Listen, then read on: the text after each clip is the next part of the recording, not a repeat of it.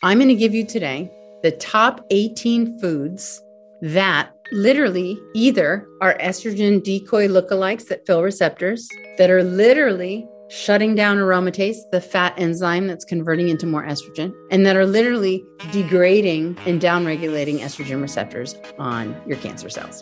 Come hell or high water, I get these top three foods in my body every single day, and so do my sons. I make sure of it. That's how anti cancer these foods are beyond breast cancer. Soy, cruciferous vegetables, leafy greens, and flax seeds. Welcome to the Exam Room Podcast, brought to you by the Physicians Committee.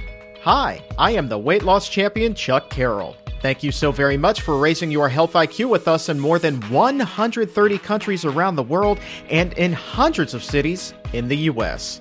I want to say hi to the exam roomies listening in Sacramento, California, in Houston, Texas, Anchorage, Alaska, and beautiful Charlottesville, Virginia. I appreciate you helping us make the world a healthier place.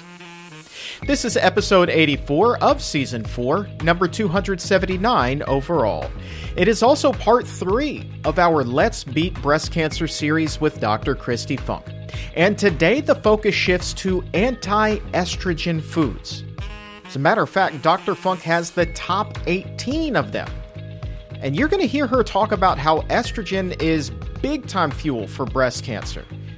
On the last episode, she actually coined the term breast cancer candy, and that is exactly what estrogen is. It is the very thing feeding four out of every five breast cancer cases. So these foods, not only will they reduce your risk of occurrence, but if you're a survivor or a thriver, as Dr. Funk likes to say, they also have a huge benefit of reducing the risk of recurrence. And speaking of thrivers, we're going to hear from one today. This is a double episode, so it is going to be really good to chat with Lorraine Fox.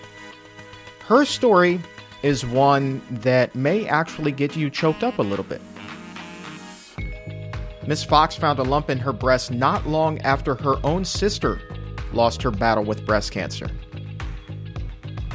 And she took in her nephew, was raising him as her own, made him a brother to her own son at the time that she was diagnosed.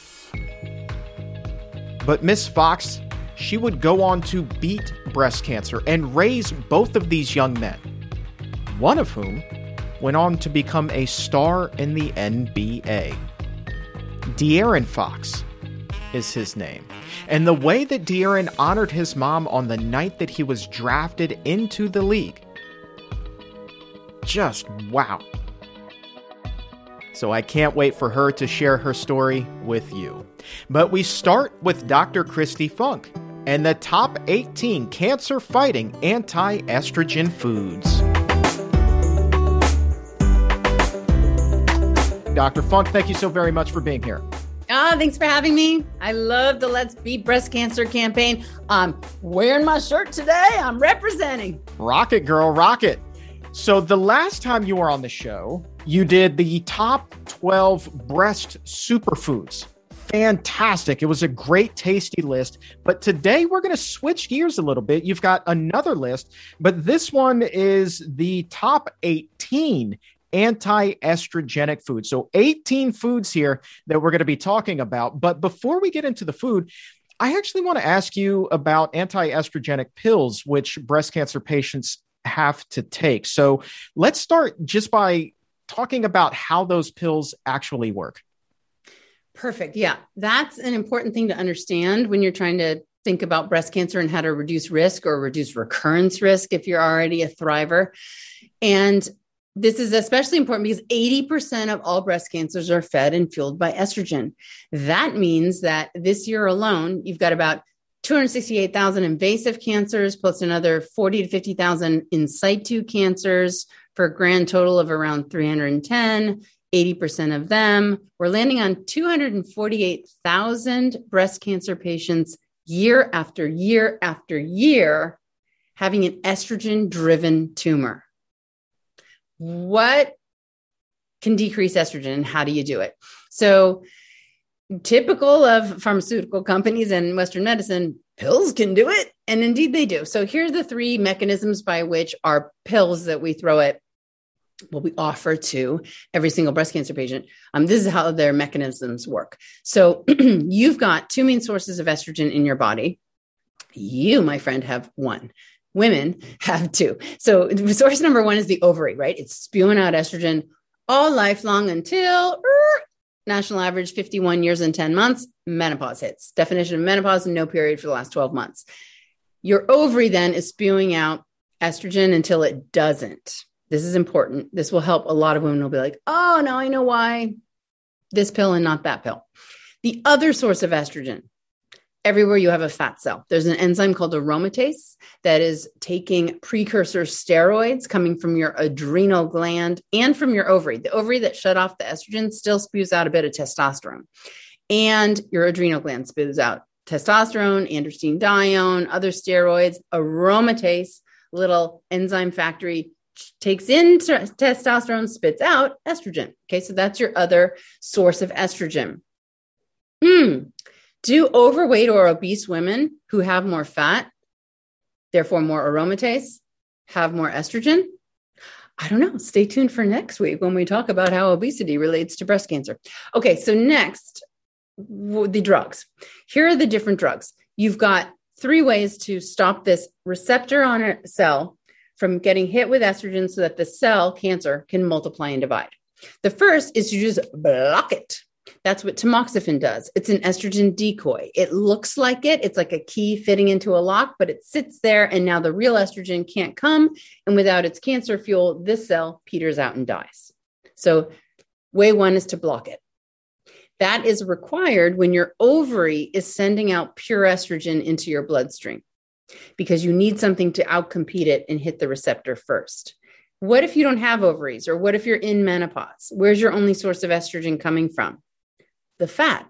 So why don't you just go to the faucet and turn it off rather than trying to mop up all the water with your tamoxifen, like beating it, right? Just stop it. So that's the aromatase inhibitors. That's Femara, uh, Aromasin, Arimidex, those drugs. They go out to the fat and they shut off the aromatase enzyme, so you're not making any estrogen. Then there's um, Faslodex, which is a, a, dual thing of blocking the receptor, but over time degrades the receptors. So now you're down regulating the number of estrogen receptors that are on cancers.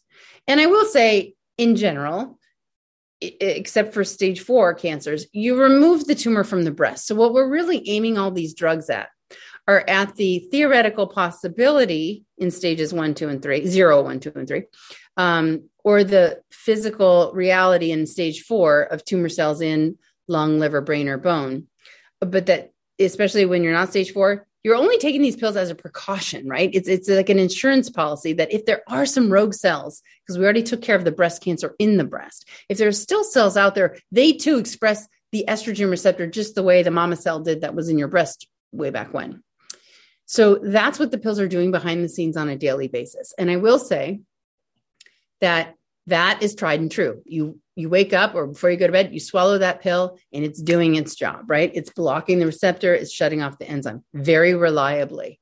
So I don't want especially the more uh, aggressive subtypes of breast cancer out there and especially so there are three types of of estrogen uh, driven breast cancers that are on these pills that are um, you can div- subdivide who they are based on genetic analyses of the t- cancer itself it gets into the biology of the cancer based on a number of genomic markers you may if you have breast cancer, start to understand what I'm referring to. These studies called MammaPrint or Oncotype, they give us the underlying driving biology of the tumor and how much of it is truly estrogen driven.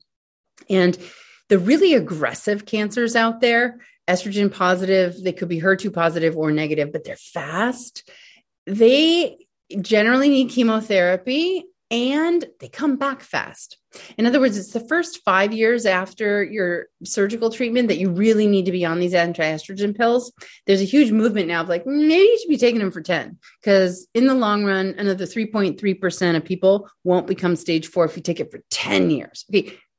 women hate these pills, right? Like hot flashes, night sweats, vaginal dryness, insomnia, mood swings, eh, mental acuity drops.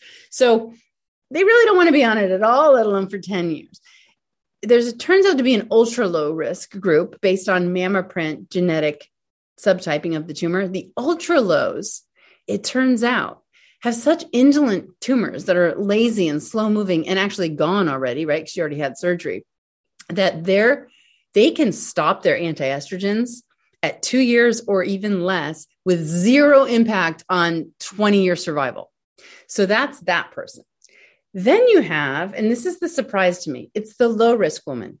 Her estrogen driven tumor is not wildly aggressive, so it's not coming back fast, but it's also not ultra low, super lazy. It's just like the tortoise in the hare. This is the tortoise. Like it's there, it's plodding along. This is the cancer story that you hear about recurring like 10, 20 years from now. You're like, what? I thought it was like gonzo, but now it's back in bone 20 years later. That's this person. So we now have a better idea of who can maybe skip out on the estrogen therapy, who can take it, who really gets a huge benefit from suffering through it for 10 years, five years, five years, the high risk person, or someone who really needs to think about it for 10 years. But here's the beautiful thing food does the exact same three things.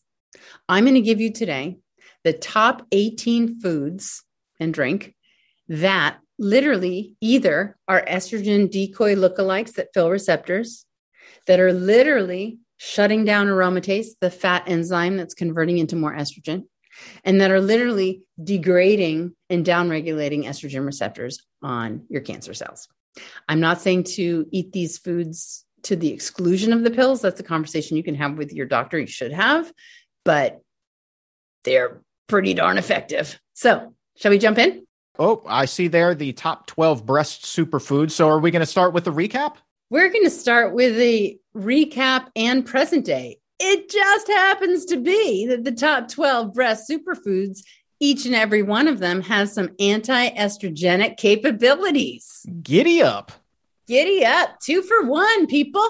So, in case you missed it or don't remember, here are the top 12 breast superfoods that are also anti estrogenic, uh, blocking the superfood that your cancer loves, which is estrogen.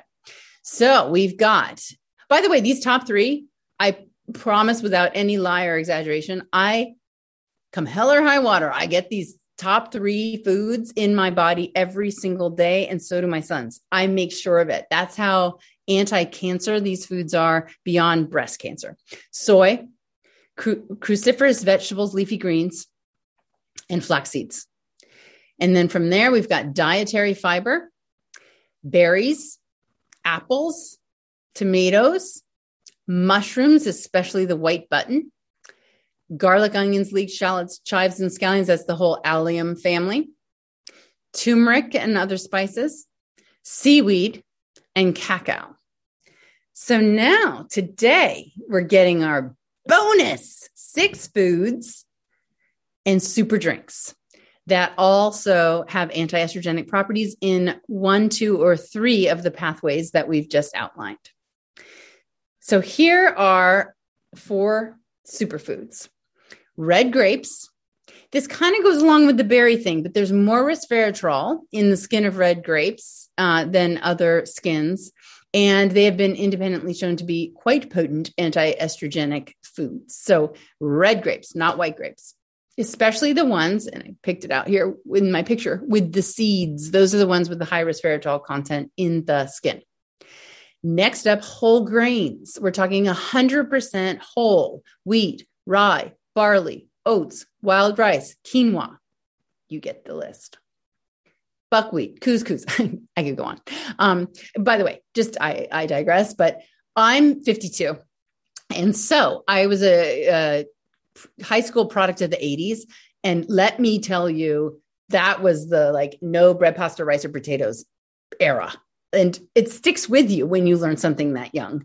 So I was so liberated when we went whole food plant based because I had been avoiding all of the grains. The whole it, now I understand that it has to be a whole grain, but you still can easily find a whole wheat, 100% whole wheat spaghetti and all the rices and the pastas. I love that I get to eat. Not an excessive amount. If you remember my food plate from last time, it's like the 70, 30, 70 fruits and vegetables and 30% whole grains and proteins. But man, I've been enjoying getting all this, all the grains back in my life. All right. And another anti estrogen food is citrus. So oranges, grapefruit, tangerines, lemon, lime. Every once in a while in my smoothie, I'll cut like a half a lemon and just put the whole thing in there, peel and all. So those are three more anti estrogens. Now I've got a fun one, a little known one. This is bonus superfood number four. It is anti inflammatory, anti estrogenic, obviously, because it's on this list. It's also anti diabetic and has been shown in human studies to decrease uh, insulin resistance, decrease lipid profiles, LDL, um, and triglycerides. It's anti atherogenic, has been shown in human studies to decrease plaque buildup in the arteries, leading to your numero uno killer heart disease. And in my favorite food study, researchers recorded the total antioxidant content of 3,139 foods, everything from uh, cocoa cola to coconuts. And they looked at more than food, though. It was food, beverages, spices, herbs, and supplements, everything that's in the world, basically. And at the very tippity tippity top of that antioxidant power list, excuse me, scoffing huh, at the blueberry 124 times below it was this fruit. Does anybody know what it is?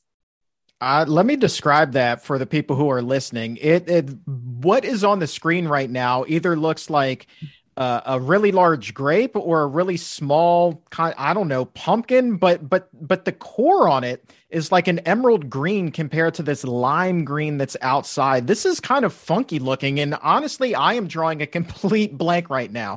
that's okay. This is the Indian gooseberry. Okay. And I'm still getting a blank face. I love it. Okay. So I'm teaching you something today.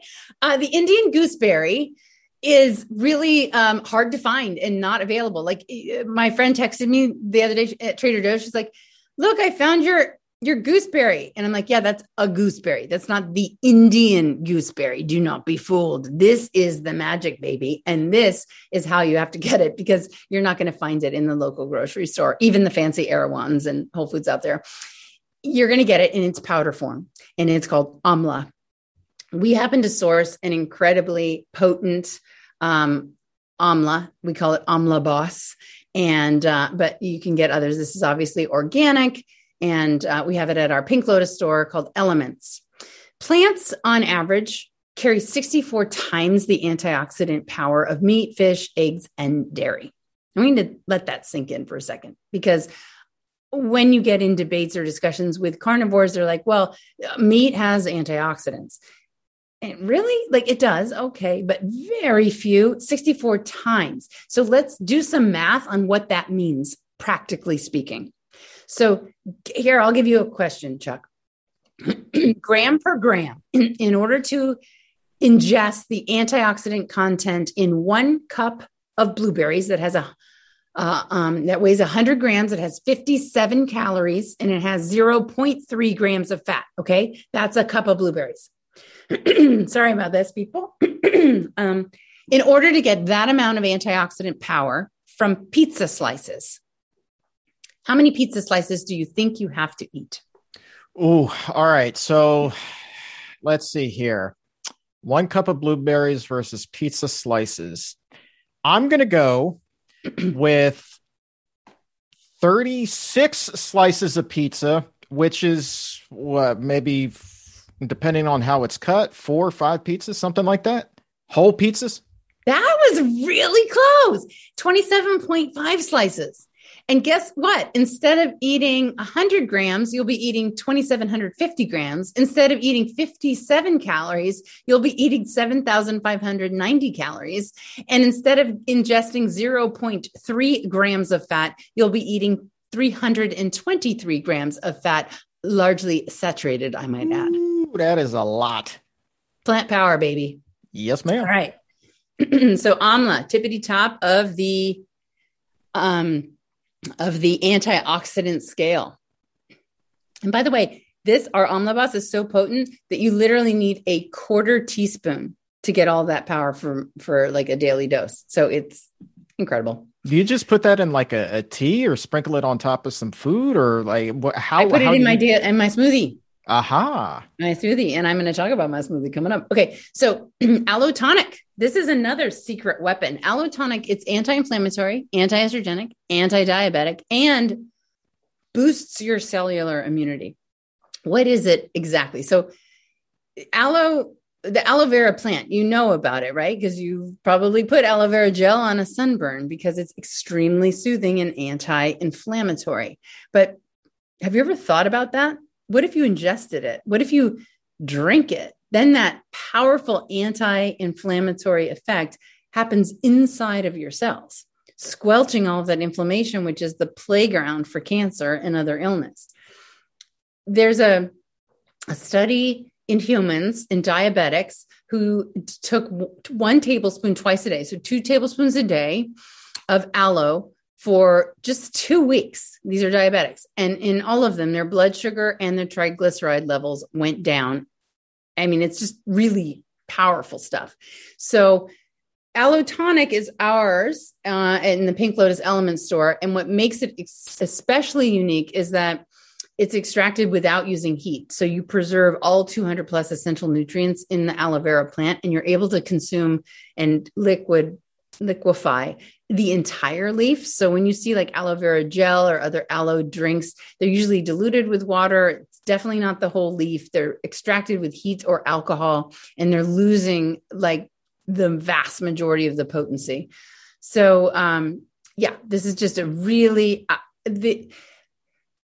I wish that uh, I wish Pink Lotus had the ability to do like really intensive randomized controlled trials because the individualized studies on this allotonic from from doctors it's it's pretty incredible what this has been able to do in terms of what's inflammatory in a body like people with debilitating arthritis and rheumatoid arthritis with inflammatory bowel syndrome irritable bowel syndrome autoimmune disorders like sjogren's and lupus.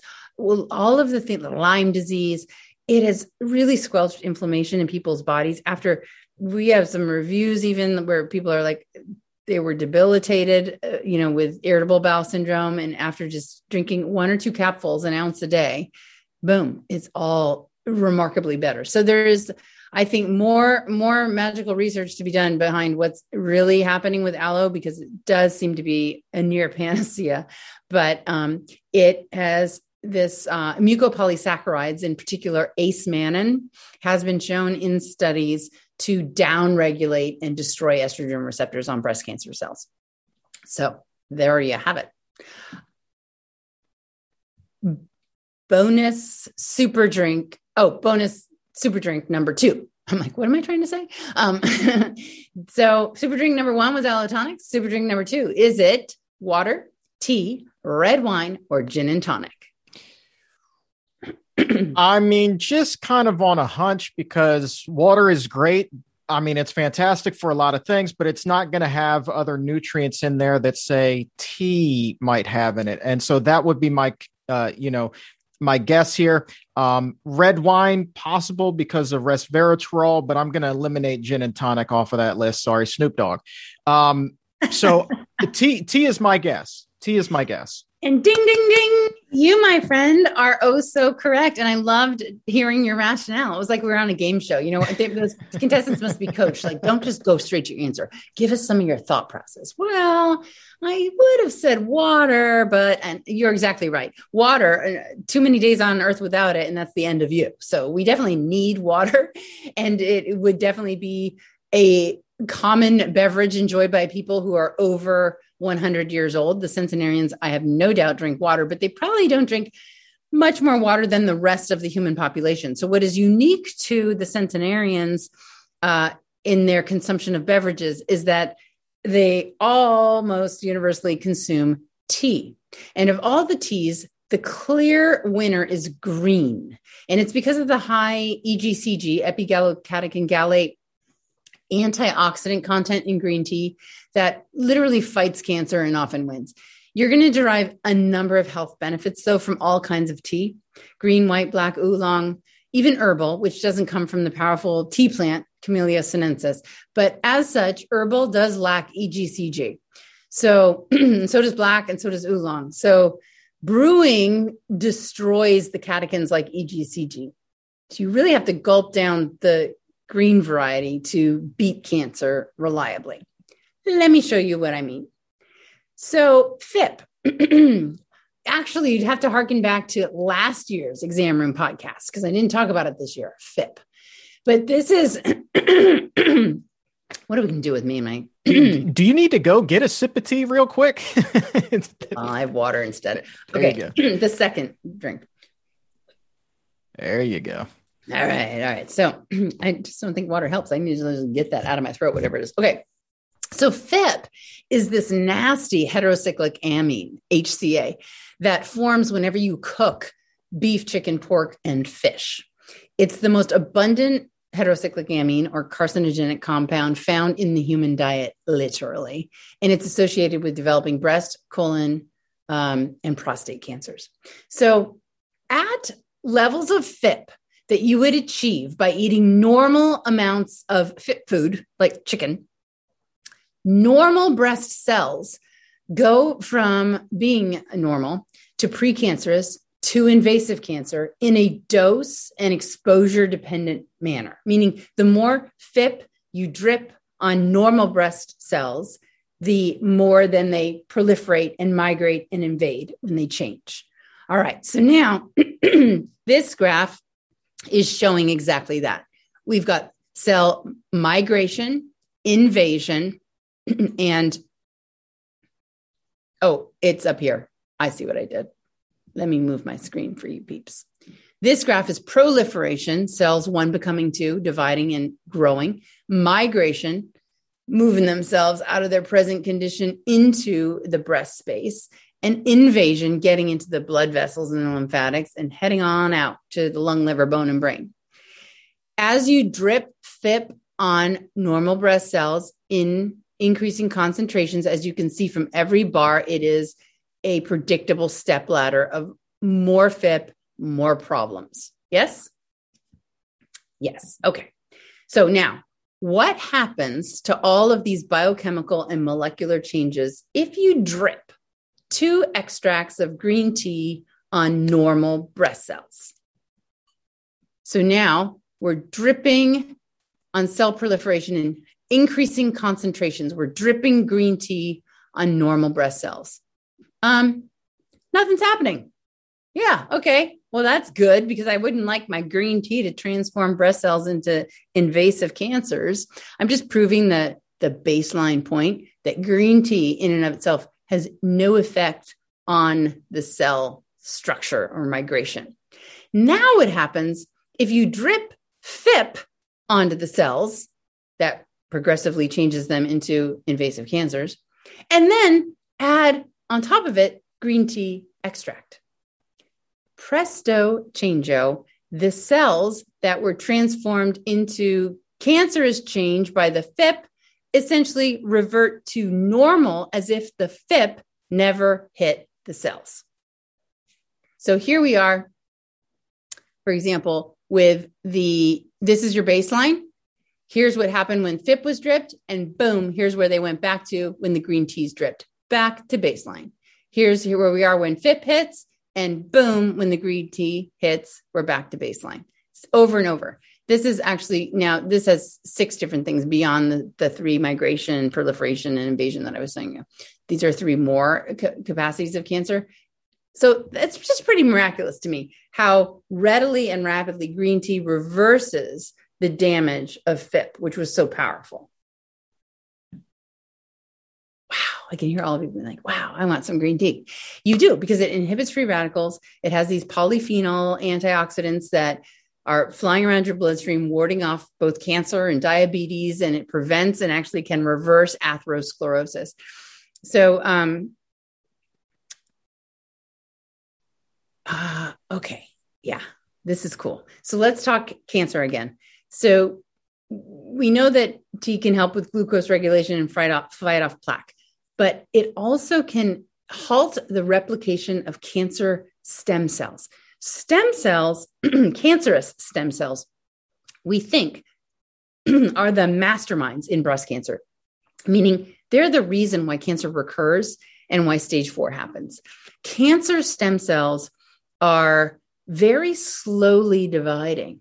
And as such, chemo sails straight past them. You may not know this, but chemo is like a smart bomb and it's just looking for one thing. Hey, what's moving fast around here? Oh, your hair, bald. Oh, your GI tract, nausea, vomiting, diarrhea. Oh, your fingernails grow fast. Let make them brittle and wonky. But you, cancer stem cell, are like a turtle in a shell. Like you're not going anywhere fast. So can't chemo is not going to see it or kill the stem cell. Hmm. I wonder if green tea can. All right. So when a free radical oxidizes your DNA, it can cause a mutation, right? And that initiates the cancerous change, which then propagates into a detectable mass. So within 40 minutes of drinking green tea, your plasma peaks with antioxidant powers, like particularly the EGCG. And that can combat the oxidative damage that is done to the DNA. So it decreases the risk of cancer. So the circles here, they're in the control group after drinking water. So nothing's happening. But when you drink green tea, you've got this peak of antioxidants that's exactly 40 minutes later. All right, so keep that in mind. This meta analysis looked at all the studies published on green tea and cancer and cardiovascular disease over a 40 year period between 1980 and 2020. So here's what they found. The squares in the bar bars up here those are the average results in the data of all the studies they looked at. And then the bars the lines above and below the square they're going to indicate the variation that's present in the data so you can imagine the shorter the bar, the better the consensus among the studies at that plot point. Um, a longer bar, the studies are kind of farther off from each other in terms of benefit or no benefit. Overall, green tea consumption benefits human health. So total cancer death wasn't affected, but the incidence of individual cancers was. So on the whole, um, each type of cancer that's listed down here, and I'll read them for people who can't see it. Um, we're looking at bladder, breast, colorectal, esophageal, gastric, liver, lung, non Hodgkin's lymphoma, oral cancers, pancreatic, prostate, endometrial, that's uterine, ovarian, and then there's cardiovascular deaths and stroke. So we're looking at the effect of green tea on all of these disease processes. And although cancer mortality was not largely affected, individual cancer incidence, which of course has its own ramifications of treatment and repercussions and misery brought into a life. Um, so just staving off the cancer in the first place, whether or not you die from it, is a massive win for green tea.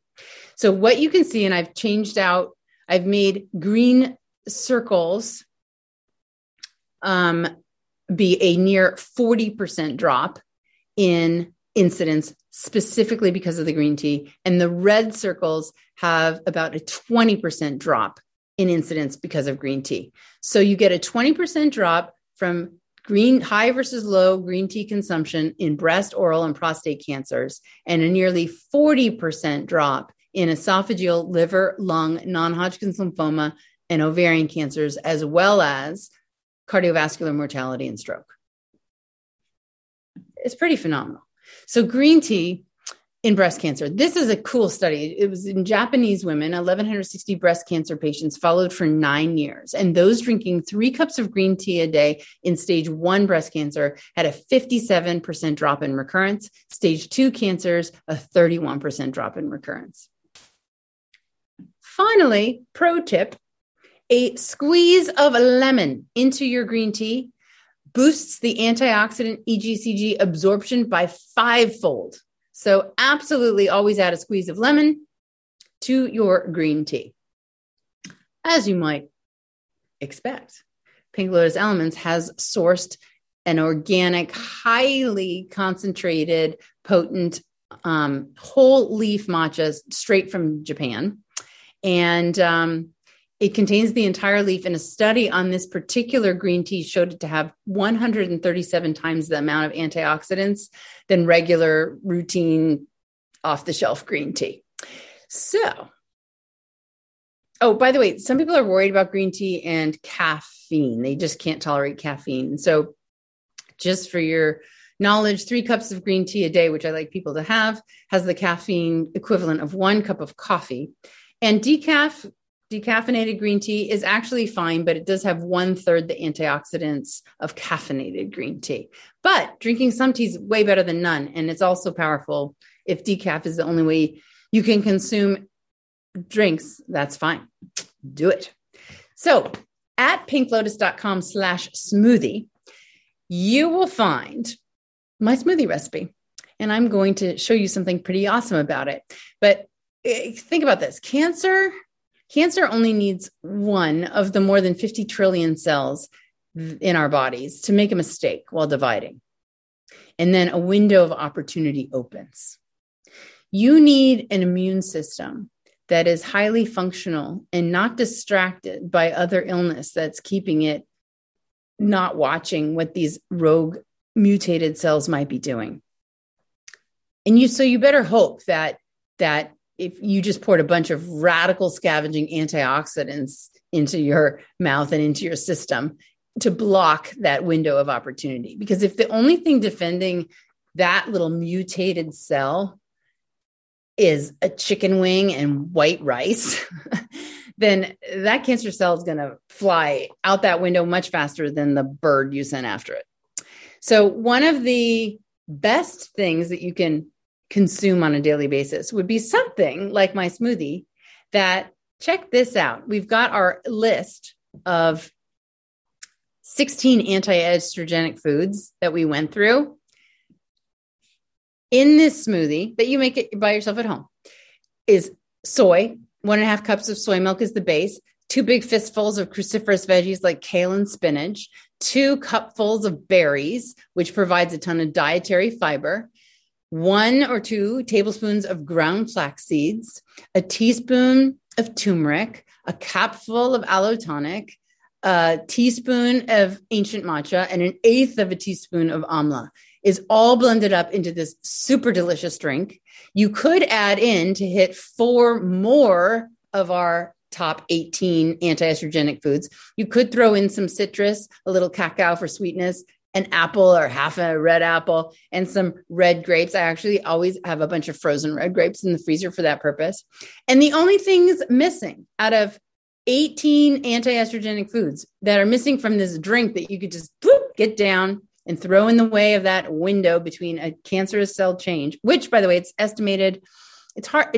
You can't put an actual number on this. I looked for hours trying to figure it out, but there do seem to be like a million DNA mutations a day that your body has to identify, fix, or throw away. So, how awesome to just down this smoothie and put that into the system for the day, uh, fighting off all those DNA mismatches and breaks. The only five things missing are tomatoes, mushrooms, garlic, seaweed, and whole grains, which sounds like a yummy lunch or dinner coming your way. And I think it'd be kind of gross to put those in the smoothie, but you could. So that's just a little tip on because a lot of people get overwhelmed. Like, I really love that idea of all these amazing foods, but that's like, it would take me all day, every day to be like checking off my checklist. Like, all right, I got that part. I got the flax in my oatmeal. Oh, I got the turmeric. I put it on my rice at lunch. Oh, you know what I mean? Like, so I just drink the smoothie and I don't have to worry about it so much. And then I eat whole food plant based all day anyway. So I'm sure I'm just getting more awesomeness. Uh, how many how many uh, smoothies are we talking? I mean, like, so that to me seems like at least two of those, I guess, twelve ounce glasses that are up on the screen right now. Um, so it's this is going to be a pretty substantial smoothie, right?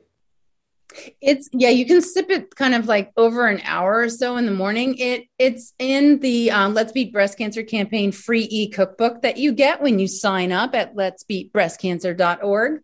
Um, and it's on the website, but it has oh, I don't want to misspeak, but it's not as caloric as you think. It's somewhere hovering around 380 calories. Um, and it's like it makes about 28 ounces. Nice. Yeah. Nice. Love that.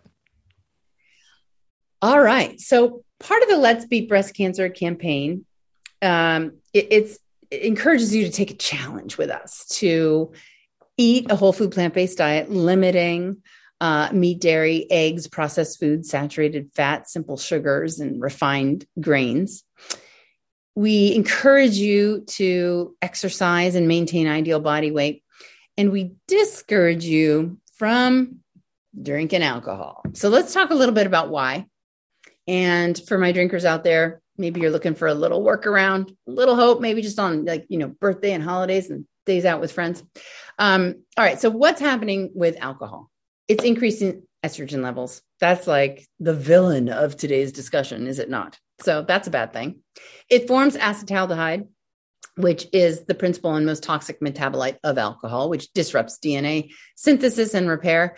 And it impairs, uh, therefore, immune function. Immune cells being the entire thing that identifies and destroys cancer cells in your body. So we don't want that impaired. And it inactivates folic acid or folate from becoming its activated form in your body, which is called methylfolate. Methylfolate babysits the DNA as it divides. It kind of fixes it if it goes awry or throws it out if it's unfixable. And so you really need your methylfolate, the activated form of folic acid from vitamins, folate from your leafy greens to be f- present and functional. So, wait a minute, doc. Doesn't alcohol prevent heart attacks? And haven't you said somewhere along the way that we're seven times more likely to die of a heart attack than you are of breast cancer? Uh, yeah. So we've all seen the headlines about studies associating drinking with heart health. But Houston, I think we found a problem here. It's called the J curve. So there are hundreds of studies published uh, from the 1990s and the early 2000s that show the classic J shaped curve when it comes to drinking and death from heart disease, cancer, and all cause. The J shape means that relative to a non drinker, let's just go through this uh, graph verbally, especially for those who are just listening to audio right now. I want you to know that along the bottom of this graph are the number of alcoholic drinks someone is consuming per day from zero on to six or more. And then on the uh, left sided vertical, we've got all cause mortality. So our null person drinks nothing and is the 1.0 cause mortality. If you go below 1.0, so 0 point something, that means you're exerting a protective effect. If you go above 1.0, that means you're exerting a cancerous effect or an all cause mortality effect. So, if you, quick statistics lesson 1.0 is our person who drinks nothing. So this is everything after that is relative to that person who drinks nothing. If it's 0.8, that's a 20% protective effect. If it's 1.2, that's a 20% incremental deleterious or cancer causing effect. Okay. Did I make that clear? Chuck, pretty good? Yeah, absolutely. Okay. All right. So what so what's happening with the J curve is the tip of the J, um, the loopity tip, that's at one and the null person who doesn't drink at all. So, what happens when you drink one drink a day, or two drinks a day, or three drinks a day? And I drew this curve like hand drew it. So, it's not quite right. Just listen to what I'm saying and don't stare at the curve too much with the numbers on the bottom, because I'll tell you right now. So, the J shape means that relative to a non drinker, those who drink moderately, meaning one drink a day for women and two drinks a day for men, um, although, by the way, I've scanned most of these, and the European studies can have you tripling those daily numbers. But anyway, what we see is that the moderate drinkers, however defined, actually have less all cause mortality, meaning just dying from any reason whatsoever, than those who don't drink at all. But then on the heavy drinking side of our uh, curve, the mortality bumps up much higher than the non drinker. Hmm. So this led to, as one might suspect, much jubilation amongst drinkers um, and and amongst the alcohol industry. So it's really hard to follow the money um, when it comes to who funded studies because there's loopholes in needing to report conflicts of interest. But regardless of why they did it, maybe all of those studies conveniently classified former drinkers as if they never touched the stuff. Aha. So if you include in the abstainers all those who used to drink heavily and quit because they're like super sick, um, and all those who quit because like they have cancer or heart disease and drinking makes them feel worse, Now, all of a sudden, the abstainers group has rather poor health, right? So it actually makes the moderate drinkers, one or two glasses a day, look super fit. So that study came out in 2017 that looks at exactly that. And um, it reclassified all of those non drinkers and boop, the well i i booped too soon. Hold on. I have another slide. I forgot about it. Uh the so this revamped meta-analysis uh, included 87 studies that had all replicated the classic j-shaped curve okay? So they're all j-shaped curvers. And now this is representing nearly 4 million people and 370,000 deaths. They found that 65 of the 87 studies included former drinkers in the abstainer group. And then another nine studies included current occasional drinkers in the abstainer group for a total of 74 out of 87 studies, meaning 85% of the so called abstainers were not, in fact, never drinkers. So when you correct the bias in the reference group, the J curve vanishes and it's completely replaced by what you might expect, which is a linear curve, meaning the more you drink, the higher your risk. And the person with the least risk when it comes to alcohol is the person who doesn't drink any. Hmm. But they did an analysis adding back the occasional drinker into the reference group. That's less than one drink a month, by the way. But if you do that, there's no change, but there's no protection either. hmm, moderate drinking in moderation is okay, maybe. I know some of you are like, okay, Dr. Buzzkill. Uh, doesn't that mean, here's my super clever person, they're like, wait a minute. 15% of the studies then legit found a protective effect, right? because only 85% of the studies were contaminated. Okay, maybe. But I'm going to put on my doctor hat, my buzzkill hat, and say that more studies associate bad over good, implicating alcohol for causing high blood pressure, obesity, stroke, cancers of the mouth, throat, esophagus, colon, liver, and breast, cirrhosis, depression, suicide, and accidents, to name a few negatives of drinking. But uh, so if you don't drink, uh, don't start. And but I'm going to put on like a cool, cooler girlfriend hat for a second and ask along with you, based on the science, is there any room for some sort of moderation here. All right, well, let's back up and talk about what's a drink. I'm going to focus on breasts because uh, that's what I do. And I like to stay within my main jam. So the US defines one drink as 14 grams of alcohol. What's that? 12 ounces of beer equals five ounces of wine equals 1.5 ounces of hard liquor. The World Cancer Research Fund, along with the American Institute for Cancer Research, publishes its landmark consensus data in the science of um, cancer prevention like every 10 years or so. So the latest breast cancer and alcohol risk data is what I'm quoting here. For those who drink, as it pertains to breast cancer, alcohol and breast cancer risk, those who drink a half a drink a day increase their breast cancer risk by 5%. A drink a day, 10% two drinks a day, 30%, three drinks a day, 40% increase. So the increase in risk in all of these studies was almost exclusively in estrogen receptor positive cancers, by the way. And these elevations in risk spanned all types of alcohol, except maybe one. Aha. Okay. Now we're talking maybe there's a workaround of sorts. What about red wine? Red wine seems to, have some fairly impressive redemptive qualities. And many studies show an actual decrease in all cancers relative to teetotalers exclusively for red wine. But J curve problem, remember? So, what do we know? This 2020 paper details how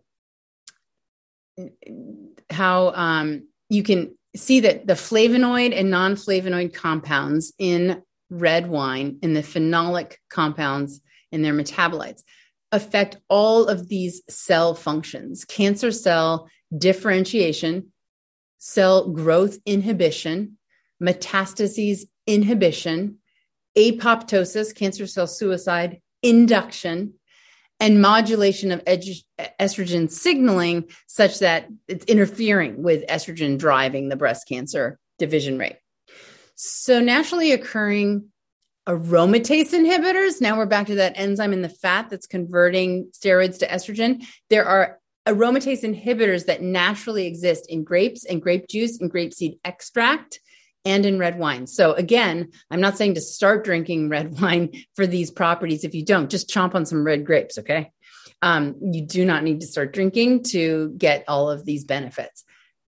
You don't get any of it from white grapes or white wine.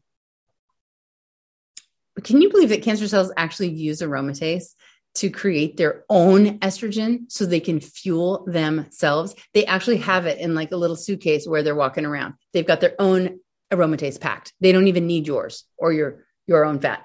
The breast fat in your breast has the aromatase too. Like it's those sinister little beasts. I mean, that this, is the, really advanced. Like they right? are trying to be self-sustaining little sons of guns.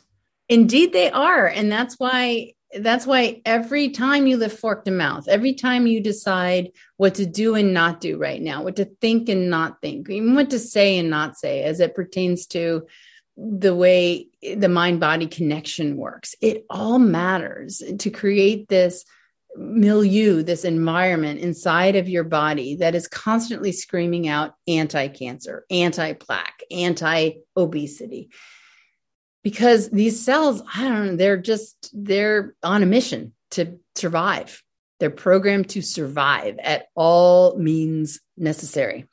So, anyway, the aromatase inhibit in inhibiting the aromatase inhibiting properties in our red wine in our red wine i mean uh, can inactivate that enzyme and it takes away the cell's abilities to auto fuel so foiled This 2020 paper explains um, how your new favorite alcoholic choice uh, just might save your life. So, the flavonoids and polyphenols that we just mentioned that are in red wine, and along with the EGCG in green tea and our genistein and daidzein in soy, the resveratrol in the red wine, in the quercetin, um, that's in onions, kale, cherry tomatoes, broccoli, blueberries, uh, apples. Those are all excellent. Quercetin uh, or quercetin. I think it's quercetin. I'm going to go with that pronunciation. I've never actually looked it up how to say quercetin. Do you know? I'm going to go with quercetin. Uh, um, quercetin, quercetin. I'm going to look it up. You keep talking. Right, but yeah. Anyway, remember, it's the skin where the abundance of phytochemicals live. So, where, whenever possible, never peel uh, and like with onions, peel minimally so that the outermost layer that is edible is what you're eating. Uh, and like with everything, go with the color. So, anyway, red onions are better than yellow onions, are better than white, but please just eat the rainbow. I don't get caught up in the color business because it's already awesome. It's all plant food. So, we know that uh, resveratrol from the skin of red grapes, again, you can just eat the grapes, inhibits all three requirements for cancer to form initiation, promotion, and progression. So that's what's happening here. And the ultimate end in our graph is that there's a decrease from consuming all of these chemicals in their food form. There's a decrease in breast cancer proliferation and migration. Foiled again. Here's secret weapon number two. If you choose to drink, consume occasionally, choose red wine, and then let's talk about methylfolate. And where do you get it? You get it inside your own body. There's an enzyme that sounds like a bad word called MTHFR that stands for methyl tetrahydrofolate reductase. And it's taking, as I said to you before, the folate via food or the folic acid via vitamins and churning it into its activated form, L5 methylfolate, which, as I mentioned already, babysits the DNA as it divides. So, what happens is alcohol decreases the folate absorption from your intestines and it increases excretion in the kidneys and it interferes with the necessary conversion of methylfolate uh, of uh, folate into its methylfolate helpful form. So it's t- so just by drinking, you're decreasing the front loading that needs to get converted, and you're stopping the ability to convert into what you're really needing here, which is methylfolate that fixes DNA mutations. So,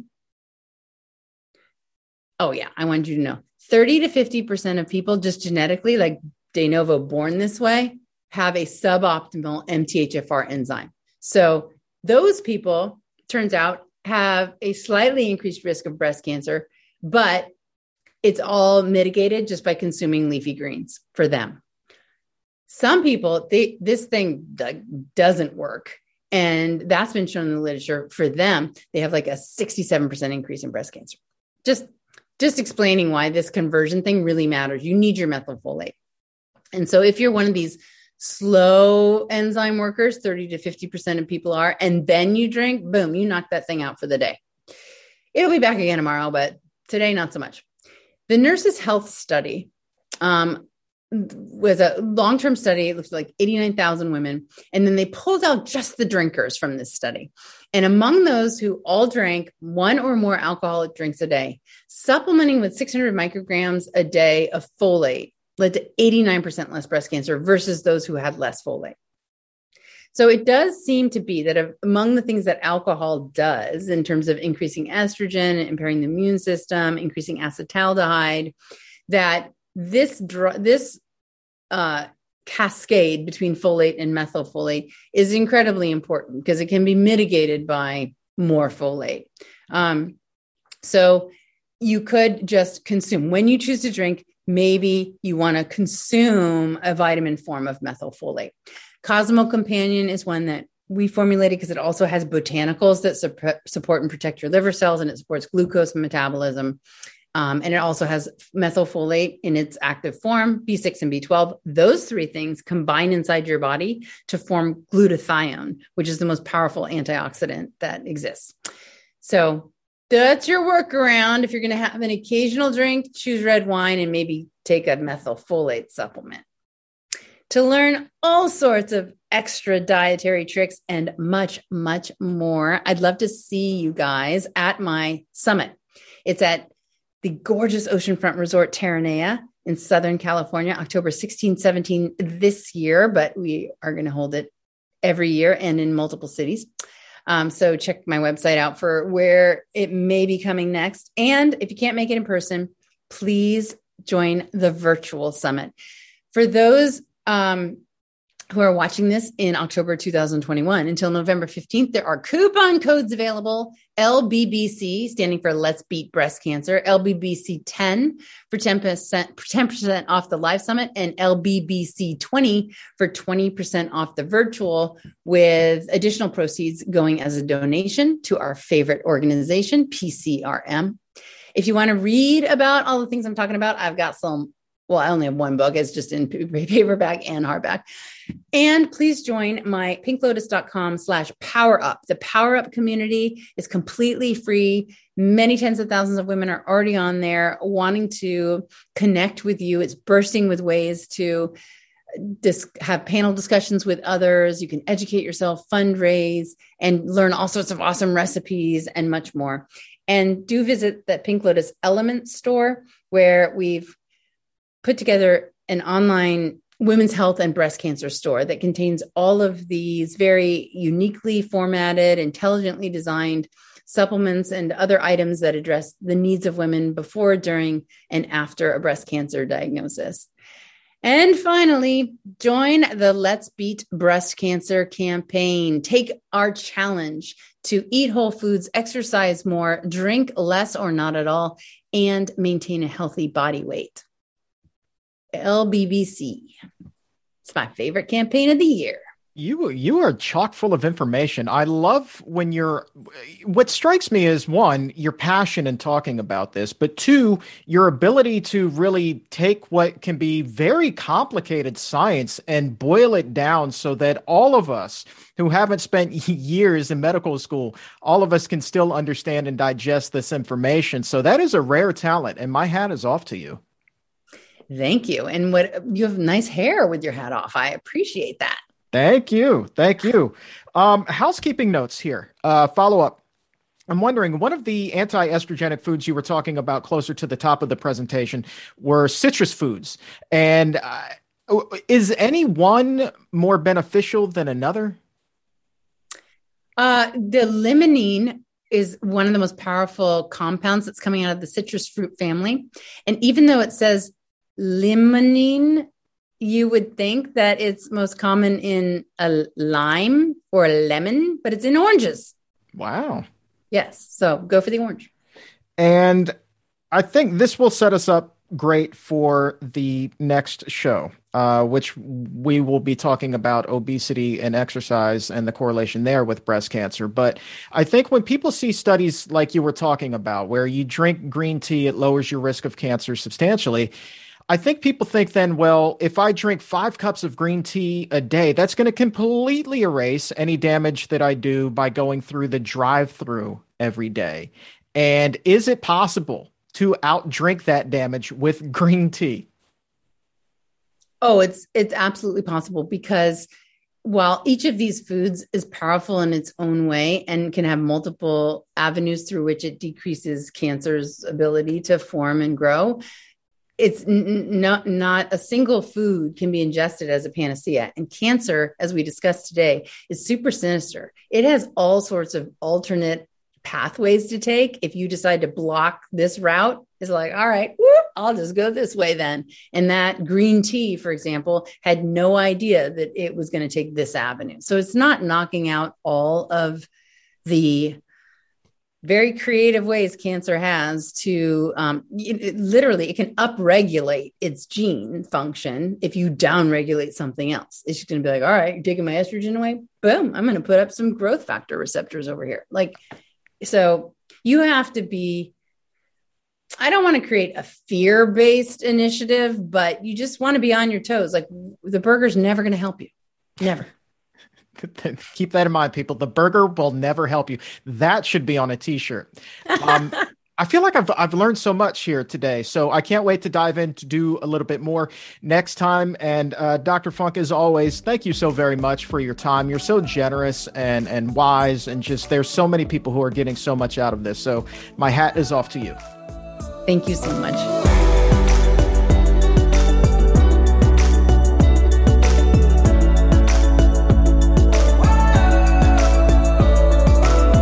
Still have one more show to go in our Let's Beat Breast Cancer series, and that will be out two episodes from now. And we're going to be wrapping everything up with a look at how your weight could be affecting your risk of breast cancer.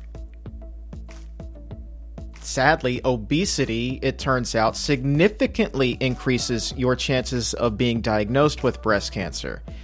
And now, with three out of every four adults in the US being overweight and four out of 10 having obesity, there is a lot of good that can come from this final episode with Dr. Funk. We may even save a life. And that is what we love to do here on the exam room. So let's talk now with a breast cancer survivor her own life saved by early detection, and a resolve to beat this disease. Her will to live was stronger than steel because she had two very special reasons to fight as hard as she possibly could her son and her nephew, whom she was raising as her own after her sister passed from breast cancer just years earlier. Lorraine Fox an inspiration to women around the world, and just one remarkable human being. And what makes Miss Fox's story even more unique is that her son De'Aaron happens to be a star in the NBA, shining on the court with the Sacramento Kings. And together now, through the whole Fox Family Foundation, they are raising awareness for breast cancer and helping women in their community to lead healthier lives. Now, you're about to hear just how strong of a person Miss Fox is, how she plowed through treatment, kept working the entire time, and was still there for her children every step of the way. And in time, De'Aaron became such an advocate with his platform. He so loved his mother that the night that he fulfilled his lifelong dream of hearing his name called in the NBA draft, that when he walked across the stage to greet the commissioner that night, he flashed a smile, turned to the cameras, and opened up his jacket and unveiled a touching tribute to his mother. For that jacket that he opened was lined with pink ribbons. Thank you so very much for being here. Hi, thank you for having me. It's a pleasure to have you here. And you are a survivor now, 21 years in remission, is that correct? 21 years, 21 years in March of this year. Your story, as we were talking before we started recording here, is just it's tragic, it's inspirational, it's hopeful, it's so much. And I'm so glad that you're here today to talk about it. Um, so let's start from the beginning your sister was diagnosed sadly with breast cancer uh, and she passed away three years before you received the diagnosis was there anyone else in your family who had had breast cancer to that point to that point no uh, she was the only one that uh, we knew of that had had breast cancer uh, you know older family members like grandmother or great aunts and those you know, they passed away, but we didn't know it was just natural causes. So we didn't know. So breast cancer was not uh, really prevalent in my family or any talked about until my sister was diagnosed. What do you remember about when she was diagnosed and those initial conversations that the two of you had? Well, initially, um, she was diagnosed. She was 28 years old. Uh, we were living mm. in Southern California at that time. It was just uh, me and her as far as close family members that lived in that area. And so I didn't know of her diagnosis until she was at the hospital having surgery. And her friend called me at work and told me that she was in the hospital having surgery and that she was diagnosed with breast cancer. So um, you can imagine the shock and surprise for me, being that um, she was so young. And so I did, I went to the hospital after work that evening and, you know, kind of talk with her to find out, you know, what's going on, you know, when did she find out, you know, all the, you know, pertinent information that because we hadn't, you know, we would visit each other and you know hang out together, do different dinners and stuff. But she never said anything as far as her having breast cancer. So I actually found out through a friend of hers. And you know, once I found out and I you know visited her in the hospital, we just kind of um, went through the process together. She had uh, other friends that she worked with in the area that would um, go with her to her treatments and stuff. And we would go to uh, doctor's appointments and, and that kind of stuff just to kind of, you know, make sure that she, you know, was getting her treatments and everything was going well. And she went into um, remission. Um, probably she went through different uh, treatments, the radiation, the chemo, the, the surgery first, and then the chemo. I think she had uh, six rounds of chemo, and then she had uh, radiation. And so after that, she went into remission, and you know she was still having her follow ups with her oncologist every year, which I had ne- I didn't even know what oncologist was until the breast cancer. Like she's like my cancer. She was like oncologist. I'm like, well, what's an oncologist? What are you talking about? She said, that's my cancer doctor. I'm like, oh, okay, because I, I didn't know what cancer doctors was called, but yeah, so I learned that through her process. And like I said, after her treatment and everything was over, she went into remission. I would say that she was in remission for probably uh, about a year and a half, I would say. And then she started having leg pains.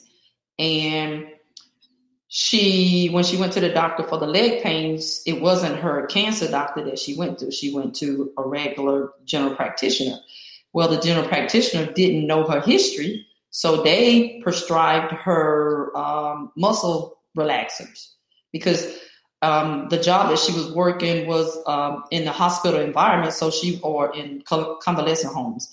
So she was, you know, up on her feet a lot, and she would work a lot of double shifts and this, that, and the other. And so she started having leg pains. And when she, you know, went to get it checked out, the doctor just thought it was muscle spasms. So they gave her medicine for muscle spasms. And I'm not really sure how long after before she went with a friend of hers. A friend of hers went to the doctor with her because the medicine that they was giving her for muscle spasm wasn't working, wasn't making the pain go away. And the friend of hers told the doctor she had breast cancer. She had breast cancer. And then they started looking into her situation further and that's when they discovered that the cancer had returned, it had metastasized, and it had went into her bones. Mm. That must have been just so devastating to hear, given the fact that she had been in remission and then has to go right back into that fight. Um, how long did that battle last? Um, I think that battle lasts probably. So she was initially diagnosed at 28 and she passed at 33. So from the initial diagnosis, 28, it was a, it was a four year battle, kind of. You would I would I would say it was about a four year battle, and at that time she had um, my nephew was turning one when she was diagnosed the first time. And when she passed, he was uh, not quite five yet. He wasn't quite five yet when she passed. And you wound up taking your nephew in and and raising him pretty much as your son, correct? Correct. Um, she passed in January of 1997 and so I, uh, she had be, before she passed, a couple of months before she passed, she uh, wrote out, I guess you would call it like a living will or something, asking that uh, myself and my husband would raise her son. And so, you know, that was obvious that we were going to, you know, raise him because um, she didn't, uh, there was no other family member in the area. And my nephew had, uh, spent a lot of time with us anyway, so he he knew us. So it was um, you know, it was a fairly easy transition as far as him coming to live with us. But then flash forward three years later, and you, still being a young woman, find a lump in your breast. What do you remember about the moment that you felt that? What thoughts went through your mind? Well, initially, even even before I found the lump, so between the time that my sister passed and me finding a lump, um, I had my initial, my first initial mammogram, uh, probably like a couple of years before that, because my sister, uh, because of my sister, I guess they would call that the history because history would have to start somewhere. So being that she was so young when she was diagnosed, uh, my um, OBGYN suggested that I get my baseline mammogram. And normally you don't, you know, get your baseline mammogram until you're 40. And I was, um, I, I guess I would say I was 31, 32 when I got the baseline mammogram so that, you know, we would have uh, an initial image to um, I guess, take reference from. So uh, fast forwarding to um, next uh, 2000, um, I I didn't normally do the um, self exams every month, and uh, this month I just happened to did it, and I found a, a lump in my breast, and I was like, well, you know, in a couple of days, I'll keep checking. And in a couple of days, if it's still there, then I'll go get it checked. And a couple of days, the lump was still there. So I made an appointment with my um, OBGYN and uh, we went in, we had the exam, and then she ordered a mammogram. Well, the mammogram came back showing that it was a mass, but it was um, it was solid. So because it was solid, they wanted to do an ultrasound. And so when I went to do the ultrasound, again the ultrasound came back that it was a solid mass, but they couldn't really tell if it was cancer or not. So after the ultrasound, then I went to a surgeon and they did a biopsy.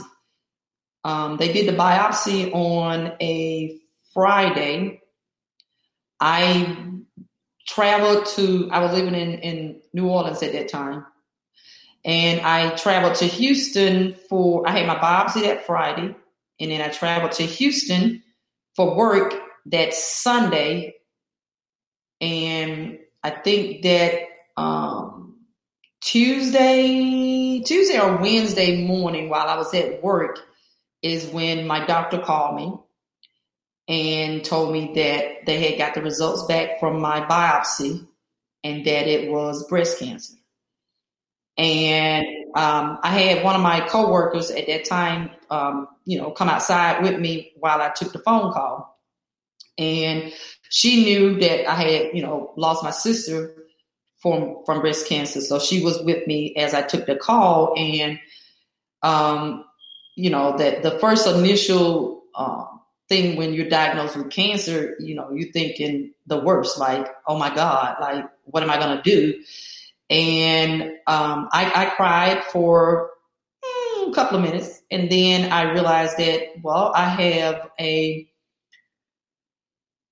five year old. No, he was, uh, I have a three year old, which was De'Aaron because he was born in 97. This was in 2000. I have a three year old, and Quentin would have been uh, almost eight because he would I think he would have been eight coming that June and this was in March. So it was like I have two young boys that I have to be around for and Quentin had already lost one mom and I was not going to let him lose another one. So basically the fight had to start. So as soon as I got back from my work trip in Houston. As soon as I got back to New Orleans, I set the appointment with the uh, surgeon so they can do the surgery because the initial was just the biopsy. And so we went back in and we did a lumpectomy. They took out the mass, they took out uh, tissues around the mass, and they took out some lymph nodes. And so um, waited for the results from that and it turned out that the cancer was non-invasive. It hadn't got outside of the breast wall. My lymph nodes was clear, so that was a, a good sign. And it was diagnosed as stage one non-invasive carcinoma. And so, you know, after I got, you know, that and that, you know, it was good news that we caught it early.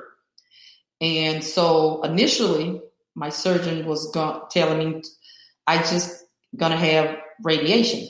So I was like, okay, you know, I'm, I'm, I'm okay with radiation. Well, when he sent me to the radiologist, and the radiologist said, well, since you're so young, and if you were my spouse, I would want you to do chemo because it could be, even though your margins are clear and we didn't find, we got, we think we got all the cancer, but because of your age, we think that it would be better if you did chemo before radiation because it could be some micro cells floating around. And mm-hmm. I think I was more upset about having to do chemo than I was of having breast cancer. But let me let me jump in here and ask you. You know, there were a number of tests there that you were waiting on results from, and that time while you were waiting, must have seemed like it was an eternity. Was that a difficult thing for you waiting to get those answers? Waiting for results was the longest three days of my life mm. because, like, every time the phone ring, you jump, or you check your email and you haven't gotten anything yet, and so you don't sleep. You barely eat because you just like like and, and I mean you can't rush the results because they have to grow through some um, petri dish or however they was checking to see if there was any cancer cells in there. But it was that's a hard wait, and if you know anybody uh, who tell me that they had a mammogram, it was abnormal, uh, they got to go back in for such and such or whatever. And I would tell them, I'm not even going to front. I'm not going to lie to you.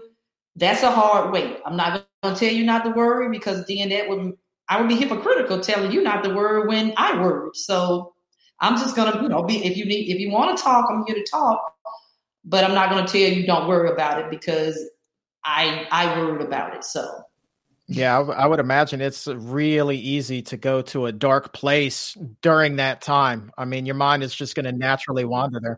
Yeah, the, the waiting is hard. It's it, that's a hard waiting. It's like I want to know right now. Like, what do you got right now? Uh, you don't strike me as the kind of person with this that has a great deal of patience because you know you said that you cried for a few minutes and then basically strapped on your gloves and it was ready to go to war with this thing. You know, start throwing jabs at the cancer and and get out in front of it. Yes, I I I I, I did not. I have no patience for anything basically, but this is like no, I don't want to because you know I've heard stories where people would find a lump and then they ignore it for years, and I'm like how do you ignore that for years? I don't hmm. understand. Mm. Like, and then turns out it's a stage three. Mm. Well, what were you doing in five years that you ignore a lump in your breast? I don't get it. I, I don't get that. I yeah, as soon as I find something, because you got to be your own advocate. So you got to know your body better than anybody else. Well, let's talk about now the the chemo. You said you were more upset about having to go through that than you were the actual breast cancer diagnosis. How did that process turn out for you? Well, um, after my because you know, okay, so with chemo, you know, the first thing they one of the side effects is you're gonna lose your hair, and you know, with my hair is like, uh, oh my god, no, oh my god. So that was like and I mean, I, I knew that you could lose your hair from chemo because I saw my sister go through chemo and lose her hair. So, and I've seen other, you know, people doing uh, cancer treatments, you know, you know, losing their hair. But that was, I, I, that was hard for me. So, in order for me to, I guess, get through it or get take control of the situation after my first chemo treatment, I was like, well, my hair didn't fall out. So I was like, okay. But then I was talking to um, other uh, patients who had went through and they said, no, it doesn't usually fall out on your first treatment. I'm like, oh, so it's coming. so there's, so it's still a possibility that it's coming out.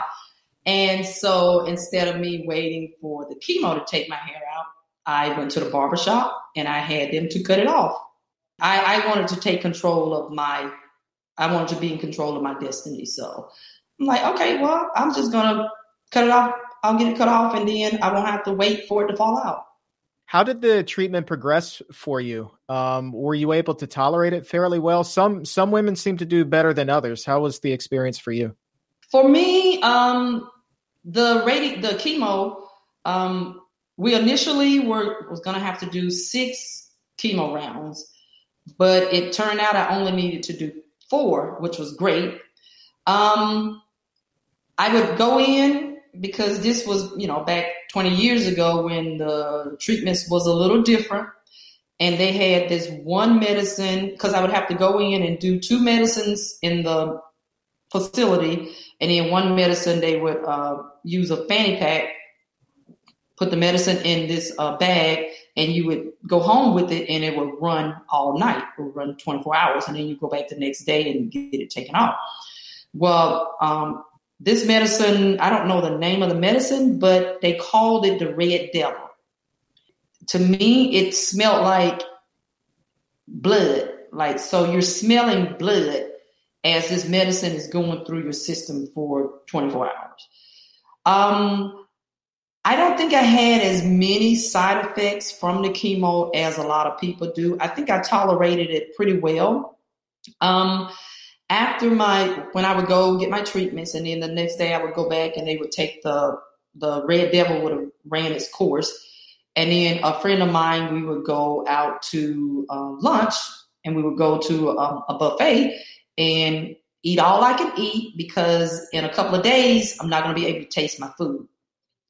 And so we would do that after each after each treatment. Doing um, doing chemo, the only time I was off work is when I was actually at my chemo appointment. So I was still able to, like, I would go, I think, like midday, and then on a Thursday, and then that Friday, I was off, and then they would, I would go and they would take the, because the medicine had to run Thursday night all the way through Friday midday. I would go back, have it taken off, and then I would go to lunch from there. So I didn't really, I wasn't like down where I couldn't go to work. So the only time I was actually off of work was actually doing the treatment. So it was like from Thursday midday, and then I was off on Friday, and I go back to work on Monday. So you uh, you do your four rounds of chemo, and then you move on to the radiation, correct? And then I moved on to the radiation, and I had to do um, 30 rounds of radiation. Um, and the radiation was really like I went to work every day. I go in, I would go in an hour early so that I would leave an hour early, go get my radiation treatment, and then go home. So I never missed a day of work doing radiation. While I was doing my radiation treatment, because I was living in right outside of New Orleans, you know, New Orleans, um, August, September, hurricane season. mm-hmm. so, so, I had to. Uh, I um, I was getting toward the end of my radiation, and we had to evacuate for a hurricane. I don't know what hurricane it was. It seemed like we was evacuating all the time.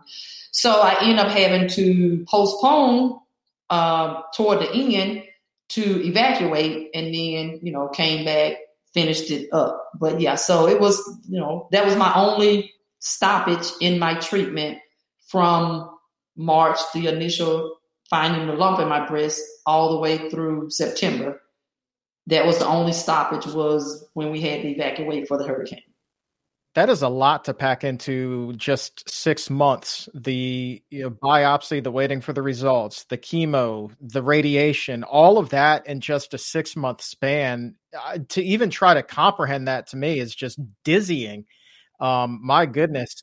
Um, but I, I guess, you know, your key here was to just keep moving forward and keep fighting.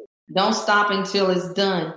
And after after your treatment is done, and so you're now you're seeing your oncologist maybe every three months, getting scans, getting um, just checking you and just you know following up. You make sure that everything is fine. Everything's fine.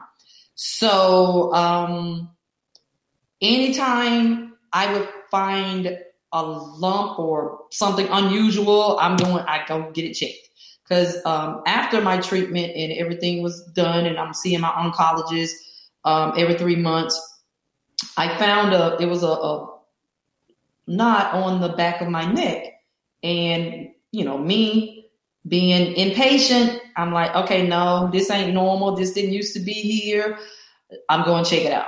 And I mean, I went and they um, they checked it out and we ended up uh, surgically removing it and it was it was uh, wasn't cancer or anything. But just for my peace of mind and i knew that that was not normal it wasn't there before you know i had to go get it checked out. So anytime i would find anything unusual on me i, I go check it out. And i think when i was doing when i was in cancer treatment is when I felt more, I guess, at peace about cancer because if I'm in treatment, I can't ha- I can't have cancer. You see what I'm saying? Right, right, right. If I'm if I'm in the treatment, I'm in the process, then the cancer got to be at bay because otherwise I wouldn't be in treatment. So I kind of looked at it that way. As long as I'm in treatment, I'm cancer free. Now, let me ask you about when the doctors told you that you were in remission. I would imagine that that conversation was a whole heck of a lot different than the day you were told um, that you had breast cancer. What was the different emotions that you were feeling that day? well, actually, um, even before even before I went started the treatment part after the surgery and the surgeon and and the um, after the, they got the results back from the by the um, lumpectomy where they took out all the cancer and they tested the lymph nodes. When when I got the results back that the lymph node was clean and my margins was clean, I had already started to feel better until they told me I had to have chemo. but you go through um, it, it's a five year process before they would uh, really say that you are in remission or that right. you are clear you go through a five year process so within that five years uh, the first um, I, I want to say the first couple of years, I know I was seeing my oncologist every three months. And then after a while, it went to twice a year. And then it went to once a year. And then when I moved from uh, New Orleans to Houston, because I was, um, I moved to Houston in 2003. Yes, 2003 so I was a little nervous about moving because I'm like, okay, well, now I gotta find a, a new doctor and this, that, and the other. So my oncologist in, in from New Orleans was like, uh, Houston got the best cancer facility in the country. You'll be fine. so I, you know, I got and I, you know, I found an oncologist and even after, I was still seeing her once a year until I was probably 10 years. But I was still seeing her once a year. And she was like, you know, you don't have to see me anymore. But I'm like, but I like to see you. So Keep bringing that good news. Yeah. You're covered. You're, you're under my instruments. You're okay. It's okay for me to so, but eventually it was like, okay, I don't have to come and see you no more, but I still, you know, I still get my, my mammograms every year. And this story today is 100% about you. And we've mentioned your son, uh, who is quite famous, as a matter of fact, De'Aaron Fox, NBA star, just balling out for the Sacramento Kings. Had a heck of a game last night as we record this, by the way. Um, yeah. so the night that he is drafted, uh, I believe he surprises you, and in the lining of his coat that night was a plethora of pink breast cancer ribbons. I would imagine as a parent, you must have been more proud of him repping you that way than to see him walk across the stage and enter his career as an NBA player. Absolutely, absolutely. So um, before before that came about, um, you know, me, him, and my nephew was uh, my nephew's son. We were, you know, just kind of talking about, you know, the draft and what do you want in your lining, and because we know, you know, from watching previous drafts, we've seen other players have different things that you know they were, um, you know, proud of or whatever, and in the lining of their jackets. So we hadn't like specifically said this is exactly what I'm going to do. It was just conversations that we were having. And so I hadn't seen, I mean, like we was at the draft all week. I had never, I hadn't seen what he was wearing or anything. And so draft night, we're in the green room at the table and everything. And when they called his name, you, you, you know, we standing up, we hug, we congratulating.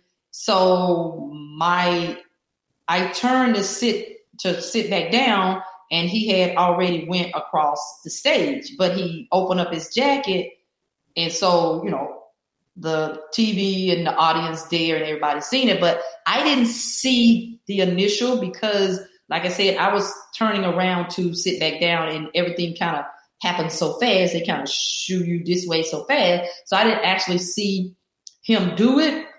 But my phone started blowing up with friends uh, sending me pictures and texting me and saying, "Oh my God!" When he opened up his jacket, I just started bawling.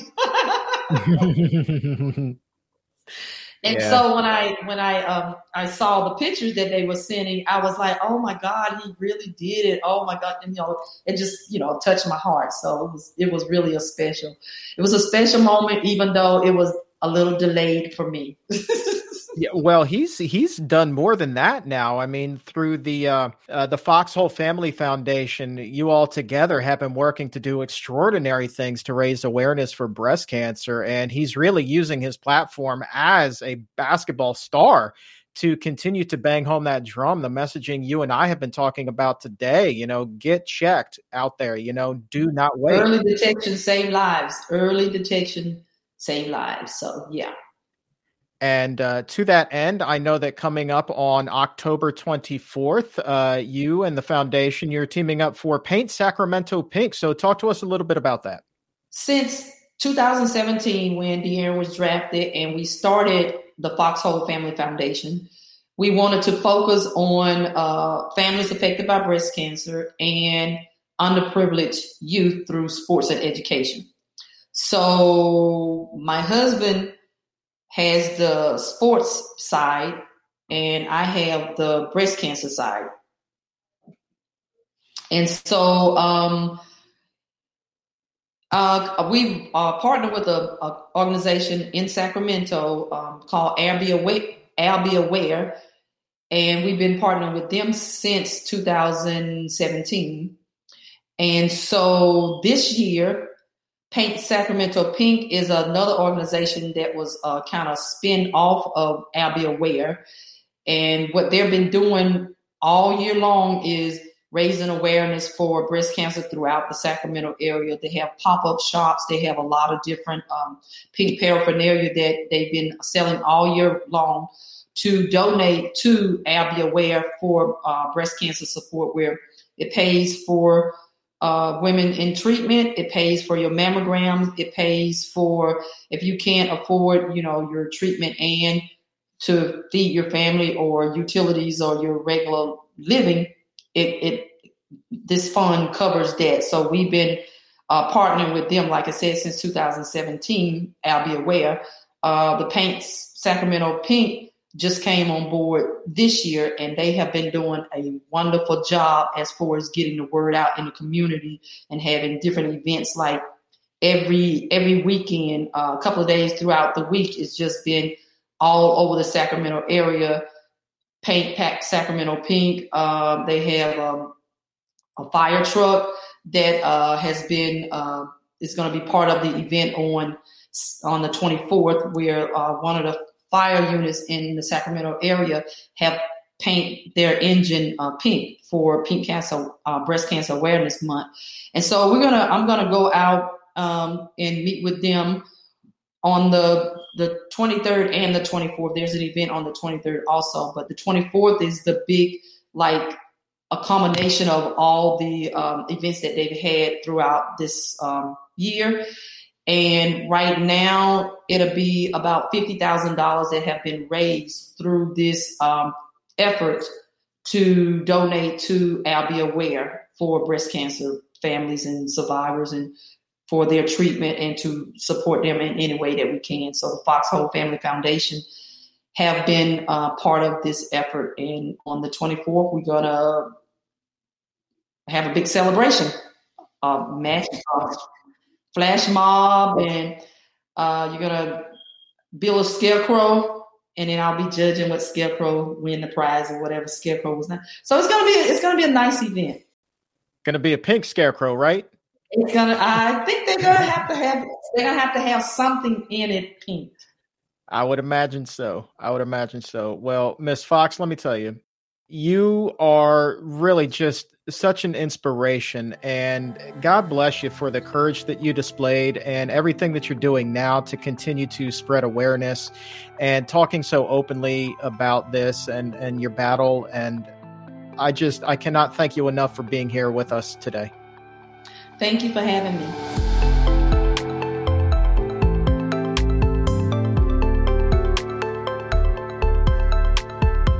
If you scroll down to the episode notes, you will find a link to the Fox Whole Family Foundation where you can see all of the efforts that Miss Fox and De'Aaron Fox, what they're doing to beat breast cancer and help women in their community live healthier lives.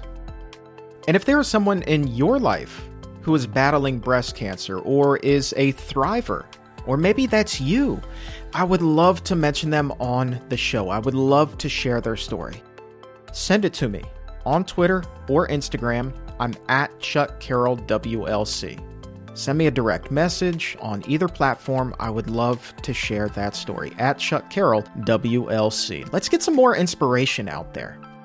And don't forget that there are also links to everything that Dr. Funk talked about on the show today her Cancer Kicking Summit, her book, and a link to take the Let's Beat Breast Cancer Challenge right now. All of that is in the episode notes.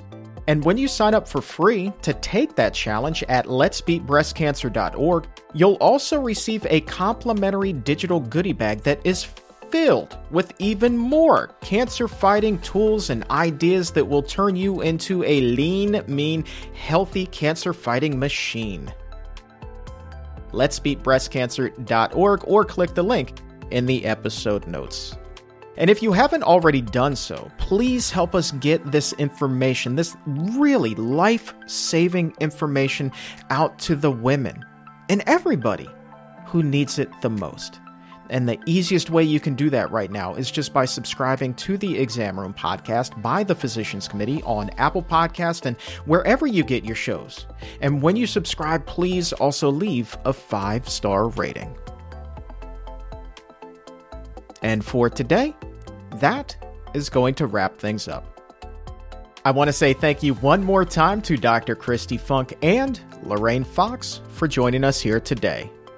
And for everyone here at the Physicians Committee, I am the weight loss champion, Chuck Carroll. Thank you so very much for listening. And remember, as always, keep it plant based and let's beat breast cancer.